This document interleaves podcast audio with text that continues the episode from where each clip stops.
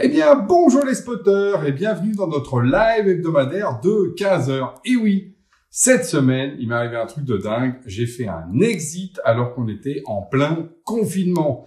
Alors un exit, normalement, c'est une sortie et voilà. Sauf que effectivement, c'est pas une sortie pour aller faire mes courses.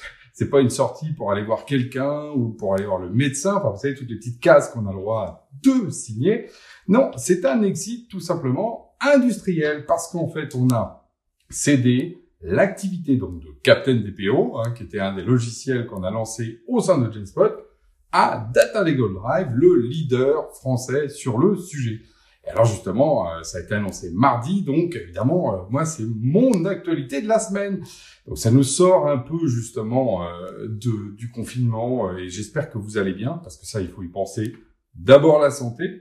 Et il se trouve que malgré tout, on a pu justement faire cet exit. Alors je voulais vous raconter un petit peu le, la genèse de cette histoire, comment euh, comment ça en est arrivé là. Alors d'abord, euh, donc hein, pour rappel, hein, G-Spot, on est éditeur de logiciels, c'est ce que moi je sais faire depuis tout petit, je sais faire que ça, produire du logiciel, produire du produit, produire de l'innovation. Et donc euh, en 2017, dans ces eaux-là, quand il y a eu justement euh, le RGPD, vous savez, le fameux euh, système de protection des données européen, euh, il a fallu se l'appliquer. Moi, j'ai regardé pour Genspot et j'ai fait oh là, là, ça va être compliqué. Je regarde, je lis, tout à coup, je vois collaboration. Il y avait le mot collaboration dans la loi. Alors, Genspot, on fait des outils de collaboration.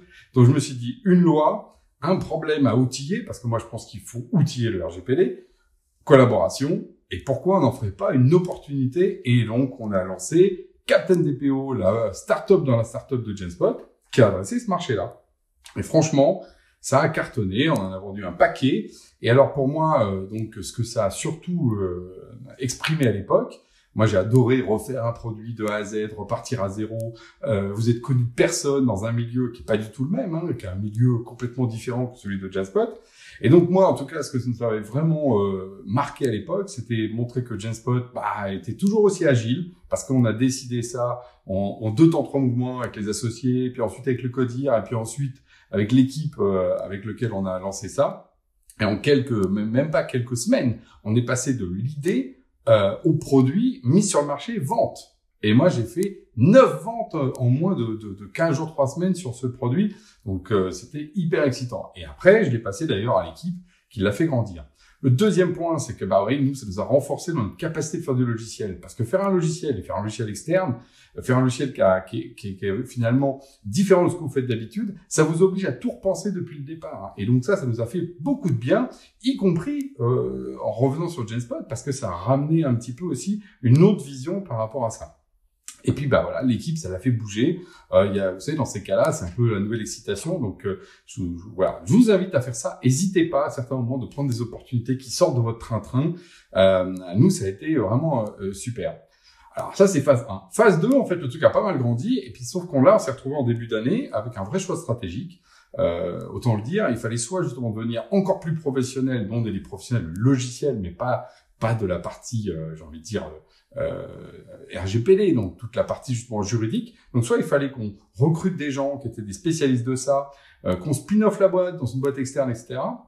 Soit, soit effectivement, et c'est là qu'on a rencontré les équipes de DLD, donc Data Legal Drive. On les appelle DLD parce que c'est le petit nom qui se donne même eux-mêmes. Euh, et du coup, on a, on s'est mis d'accord justement pour qu'ils reprennent l'activité de Captain DPO. Ça veut dire que tous les clients de Captain DPO vont migrer sur leur logiciel parce que eux aussi ils avaient lancé un logiciel en même temps. D'ailleurs, on s'était retrouvé avec le fondateur Sylvain euh, euh, que je salue d'ailleurs à, distance. Euh, bah, lors de notre premier salon, ils étaient en face de nous. Voilà, donc ça c'était c'est marrant de se retrouver comme ça euh, plusieurs années euh, plus tard. Ils sont devenus pas loin d'être le numéro un justement français, alors face aux Américains, les gros Américains. Dites-vous, messieurs dames, qu'il y a quand même les grands français ont encore acheté un produit américain pour régler le RGPD.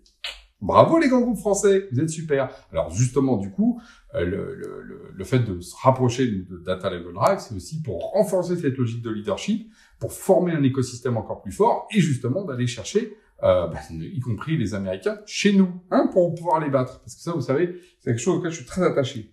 Euh, et donc, euh, on, on, a aussi pu faire cette opération parce qu'on avait quand même une culture très proche. Donc ça aussi, ça c'est un point pour vous, entrepreneurs, qui demain dites, est-ce que je peux vendre une partie de mon activité ou racheter la question de la culture, elle est claire. Il se trouve que là, avec les gens de Data Legal Drive, on n'a évidemment pas la même histoire. On n'a pas tout à fait la même culture, mais il y a un fondement vraiment qui est commun.